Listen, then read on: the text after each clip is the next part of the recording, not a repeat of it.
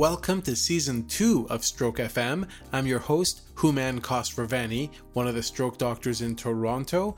We are going to be kicking off 2021 with a bang, two episodes on crisis resource management and high performing teams in acute stroke care. We're going to talk about how to become master resuscitationists in four domains that of the self, our patients, our team members, and of course the environment. We're going to talk about how to do this collectively as a team, how to work together in a comprehensive manner, in a way that is inclusive, balanced, but also vigilant and calm. And without any further ado, let's get to the episode.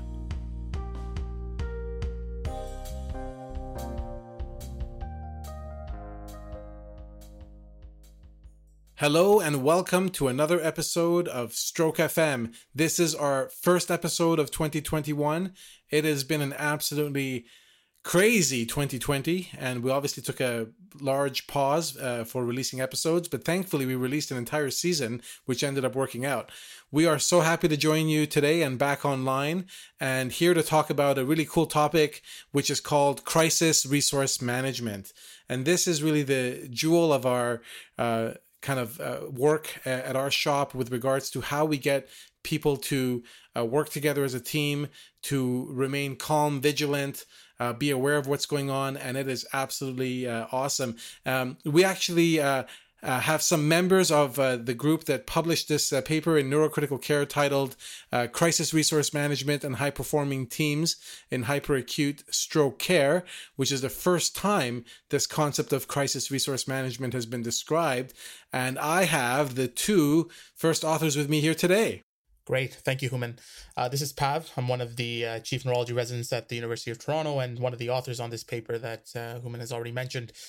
Uh, you know, I hope everyone is staying safe out there. Um, it's certainly crazy times, but, uh, you know, I think this paper uh, is very timely and, you know, we'll talk about how it actually ties into everything that's going on today.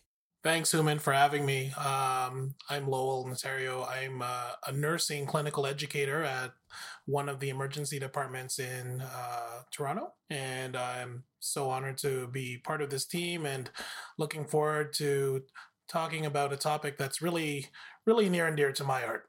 That's awesome. It's super excellent to have you guys here uh, discussing this topic. There are a few of our uh, co authors that uh, are not joining us right now on this podcast. We hope to get them on as future guests. I'll just go through these folks because they're just super, super awesome.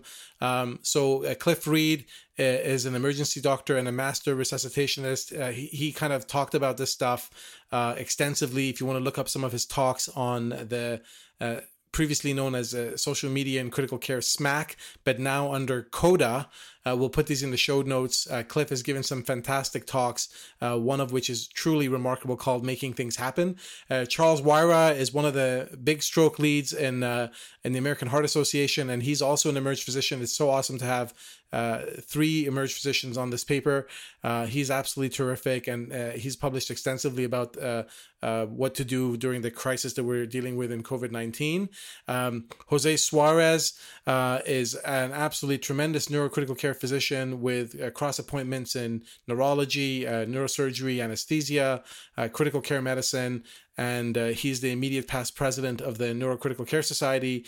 And the last but not least, uh, Scott Weingart uh, of uh, the the creator founder of uh, emcrit.org, emcrit.org, uh, which is now expanded to having multiple folks contribute to that amazing website and podcast that really has elevated uh, critical care and emergency medicine uh, practices. And again, uh, uh, both uh, Scott and Cliff, uh, initially uh, from a distance and then through this collaboration, have been huge mentors of mine with regards to human performance factors. So that's we just have to definitely acknowledge these folks. Um, and without further ado, we'll start talking about what crisis resource management is. And so it turns out that guys like crisis resource management um, you know it's not really uh, new to healthcare. Um, it, it, has actually been defined in certain fields like emergency medicine anesthesia but its roots come from aviation. Um, and uh, in aviation it was it was called the cockpit resource management um, and um, which then uh, got renamed to crew resource management and then it kind of made its way into medicine. What do you guys think about kind of the origins of this? Well, I, I think it's very cool that uh, you know it, it comes from the aviation field. I mean, we all know um, how paramount safety is uh, in that field and and how seriously uh, they take that. And and when we come from you know the field of medicine it, it it's kind of um, a shock that we haven't been implementing these uh, things even uh, sooner. Uh, and so I you know I think I think its um, roots are are, are certainly uh, interesting.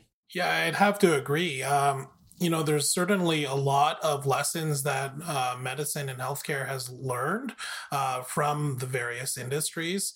Obviously, uh, patient safety uh, and uh, healthcare quality have been the two real large areas that have advanced uh, and and have taken some of the key lessons from various industries like um, the airline industry, um, some of the manufacturing industries, um, as well as uh, the military um, as a key example. Yeah. So within our group, like we really consider code strokes as uh, you know, a, a, the concept of brain resuscitation or neurovascular resuscitation, and we're going to discuss this as we as we go further in the in the topic. But you know, we think this this stuff applies even outside of resuscitation. Like we describe this in the context of resuscitation because that's where the concept has been socialized, but um, but not previously, by the way, in stroke, which is kind of what we did here. But um, but we believe uh, as a group that we can actually do this uh, across the board, uh, not only in these acute cases. So what we're talking about is really a overarching framework framework of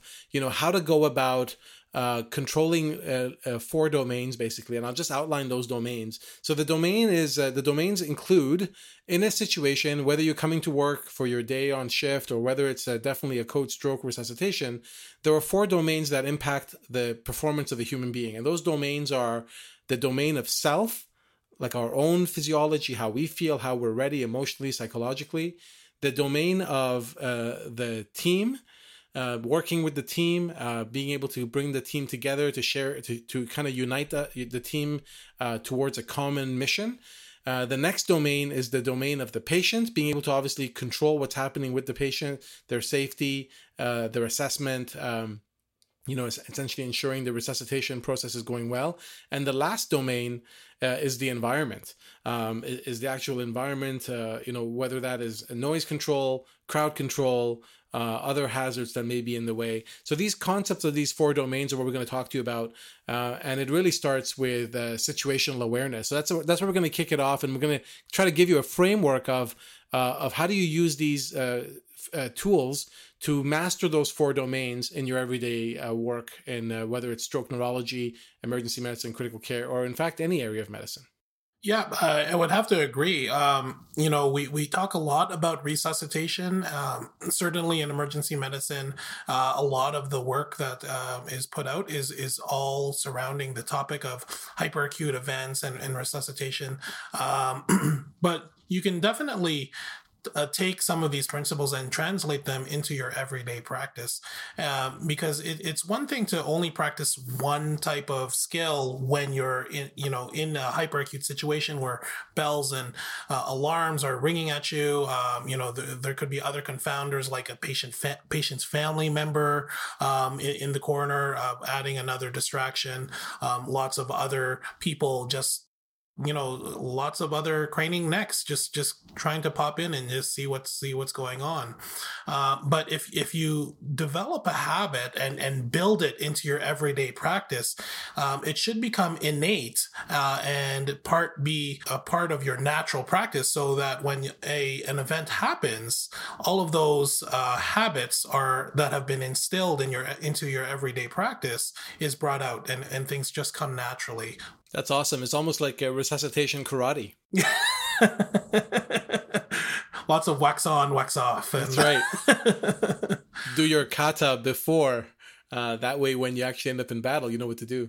So, uh, Pav, uh, kick us off on uh, this. What what uh, the first principle of crisis resource management is, which is uh, situational awareness. Yep. So, you know, before I even touch upon situa- uh, situational awareness, you know, let me say from, you know, as a resident, uh, you know, going through residency, uh, you know, when we do our stroke rotation, we focus a lot on the uh, the technical skills, right? The, um, you know, how to do the NIHSS, how to read the CT scan, how to do an aspect score, you know, how to dose TPA. We we focus a lot on that, and and we become sort of masters at that by the end of residency. But we don't really have you know explicit training or, or, a lot of discussion around some of those you know non-technical factors that you know I, I would argue are just as important in these uh, resuscitation uh, scenarios and not just resuscitation but beyond.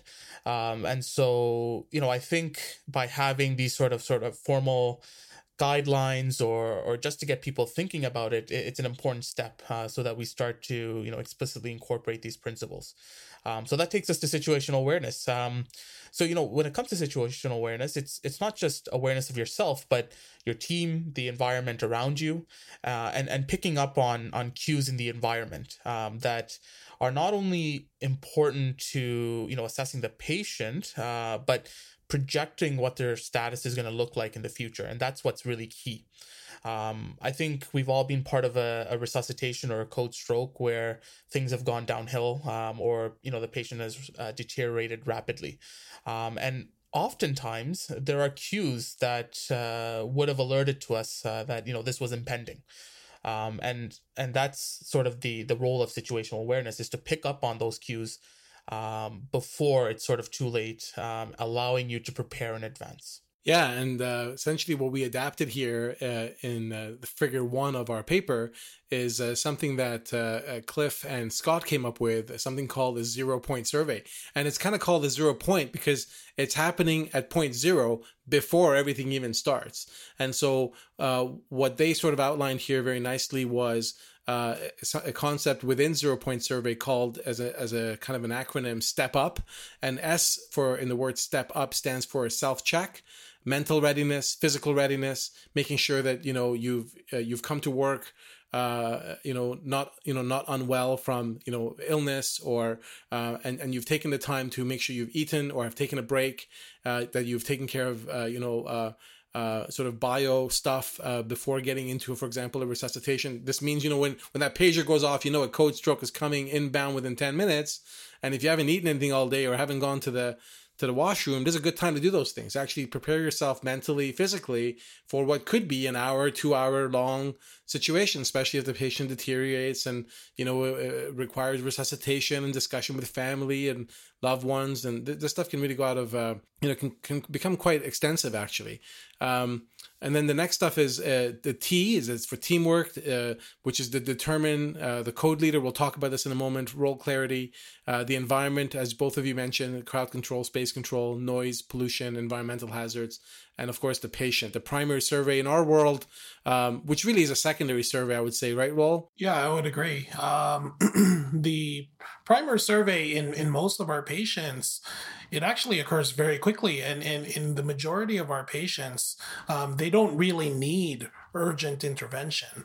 But uh, the minute you have somebody that comes in, um, you know, with uh, an obtunded airway, it's really important to to kind of take that stepwise approach. Um, uh, you know, we we often re- rely on that A B C D E mnemonic to to ensure that we don't miss anything. And uh, you know, the the thing that's been built into most resuscitationists is to take the same approach for every single patient that you have so that you don't miss anything. Excellent. Exactly. So Pav, like once that primary survey is done as part of the P, we get into the neurology, neurological assessment, and then uh, why don't you take us to the rest of the mnemonic? So we've kind of covered step, and then we'll talk about uh, what the, the last sort of two portions are when the resuscitation starts, but including the neurologic assessment. Right. So, I mean, uh, you know, with our mnemonic, uh, mnemonic step up, um, we finally want to update uh, and share the mental model uh, of our patient status. So, up until this point, we've been paying attention to those cues. We've been gathering all this information. We've done the primary survey, and you know we should now be able to put all that together and sort of project uh, what the status of the patient is going to be. And once we've done that, uh, you know, depending on your role in that team, whether you're the code stroke leader or, or just uh, you know one of the other members, we want to share that with the rest of the team so that everyone is on the same page. Um, so that's kind of the next important step. And then after that, once everyone kind of understands what's going on, uh, we have to identify priorities. Um, and so that's what the, the P stands for. Uh, we want to identify what team goals are. So, you know, in our case with the code stroke, we want to say, let's get the patient to the scanner. Uh, let's figure out if it's a bleed or, uh, or an ischemic stroke. Let's get the TPA ready, etc. And we want to sort of set that trajectory ahead of time. That's wonderful, and I really like those words that uh, you guys put together on this last part. You know, we we talked about how uh, you know this this past year actually has been uh, a, reminder that that words matter, uh, and we we picked our words here very carefully. And and what you notice that we set the word set mission trajectory to get the whole team uh, behind the same mission as we are proceeding with. Uh, you know, after the NIH uh, to get this patient scanned and put it all together for that resuscitation. So that's super duper. Uh, do you guys want to talk about? Uh, so so we talk, kind of talked about situational awareness and a framework for situational awareness, which really is uh, kind of brought together in our um, in this framework of the zero point survey. Uh, this is really uh, comes to then to bear with triage and prioritization. Right. So you know, with with triage and, and prioritization, you know, with any sort of resuscitation, especially a code stroke you have a million different tasks uh, that you need to get done, uh, and it can become really overwhelming very quickly. Um, and so you really have to start prioritizing those tasks. Um, you have to kind of from the start say, look, my priority here is uh, the NIH and getting the patient to the scanner. Um, the other things can come second. At the same time, when, when as you're prioritizing those tasks, you want to be able to communicate that with the rest of the team so that once again everyone is uh, on the same page. And often this should come from the team leader or the code stroke leader in the case of a code stroke. Um, but at the same time, you also have to be flexible because uh, you know there's so many tasks to be done and there's only a limited number of uh, resources and bodies. You have to be very flexible and and be able to share that load uh, and quickly change um, uh, change roles and and uh, rapidly triage things as they happen. Um, and you know as, as we know with uh, resuscitations not never does it go by the book right? There's always surprises there's things that you don't expect um, and, and this allows you to sort of adapt rapidly to that. Yeah so i think both of you probably think in your mind even before you come to work because you're experienced uh, resuscitation that you know you might actually get two resuscitations at the same time happening. For example two codes and you you know what we're encouraging people to do is to kind of think about that may happen and to go in your in your mind about like what are some of the considerations you would have to make when that happens so that you're not inventing it for the first time when it actually happens. And this is where team building comes to play right? Like thinking about this ahead of time as a group. Yeah uh, definitely having that pre-brief and making sure that everybody is aware of their roles and especially when you're working in a large academic center where you very literally could be seeing a new face almost every two weeks, right? uh, I think we can all agree like the the the one static part of the team tends to be um, uh, some of the house staff like like uh, nursing and respiratory therapy and, and the porters. But even then, there's like over a hundred staff uh, that that you would have to know. So um, so we're we're constantly forming up these new teams with about ten minutes warning, uh, and in in today's day and, day and age where all you see are their eyes and everybody is wearing some version of blue or green you know having that that just brief introduction of hi uh, my name's lowell I, will be the nurse for this team uh, today you know um, it, it, really goes a long way. And you know as as resuscitationists uh, we all know that like the best plans go out the window as soon as uh, you throw one tiny little wrench in uh, wrench into the situation right? And it's uh, as as pav said you know you have to remain adaptable and and kind of just stick to your principles. Uh, you know you can't really say okay um, uh, you're going to assess the left side of the body while i start the iv on the right side of the body. Um, because uh, you know the patient might come in and and maybe uh, the the right side of the body isn't a viable arm to just to get something as simple as the iv um, and you know lots of things are happening at the same time. Everybody's kind of has that same objective to get that patient um, the uh, the expedited care and the high quality care that we all strive for. So when when we have those wrenches or or there's those little hiccups, uh, we have to remain adaptable uh, t- uh, and and keep rolling with the punches. Uh, you know, as as you might say, uh, and be able to kind of quickly think on our feet and and quickly adapt and change our plan. That's a great kickoff to the concept of uh, cognitive load. Totally. So, in, in something as complex as um, you know neurology, stroke neurology, a code stroke, uh, where we're dealing with so many different factors and uh, you know, meanwhile trying to make these decisions so rapidly, we're dealing with a large amount of information. And at the end of the day, we're all humans, right? And so you have to be able to process all of that information without being overloaded. Uh, and, and, that's what we sort of allude to by uh, saying uh, cognitive load. Yeah, I completely agree. I mean, and when we talk about health professions education, we, we talk a lot about cognitive psychology, cognitive load. And, you know, it didn't really occur to me until I actually started studying it how much psychology goes into training and education. Uh, I mean, like, if you break it down, training and education is all about getting a professional or, or a student to uh, uh gain, attain, and retain a memory and, and access that memory at the, at the appropriate time, right? Um, and, and when we talk about cognitive load, um, there's there's definitely an, a, a limited capacity for the, the person to process information. Now, that capacity uh, can be different for different people. Um, and especially when you're faced with a new uh, situation, you definitely have a higher cognitive load because your brain is actively trying to process okay what's new? What's new here? What's novel? What have i not seen before? And then also trying to look for what are the things that i have seen before whether it be uh, in you know in a textbook in a classroom in a lecture or uh, in in some sort of simulation lab uh, scenario practice or maybe maybe i've actually seen this in in an actual patient right? So you're and you're constantly being fed all of this information. And we talk about the trickle effect of uh, of information during resuscitation. You get little tidbits of information that help add or add or take away uh, from the the bigger picture to help uh, help that the tra- the trajectory uh, that you would predict for the patient and help help make you to make those decisions uh, about what is the best course of action for the patient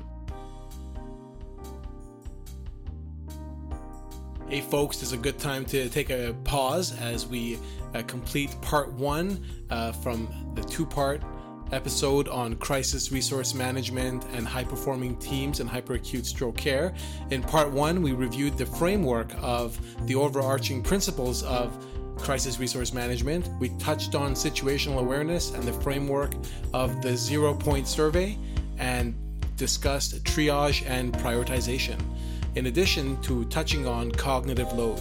We really uh, look forward to having you join us in part two of this episode, where we complete the other pillars of crisis resource management when it comes to acute stroke resuscitation, but also uh, acute work in neurology and beyond.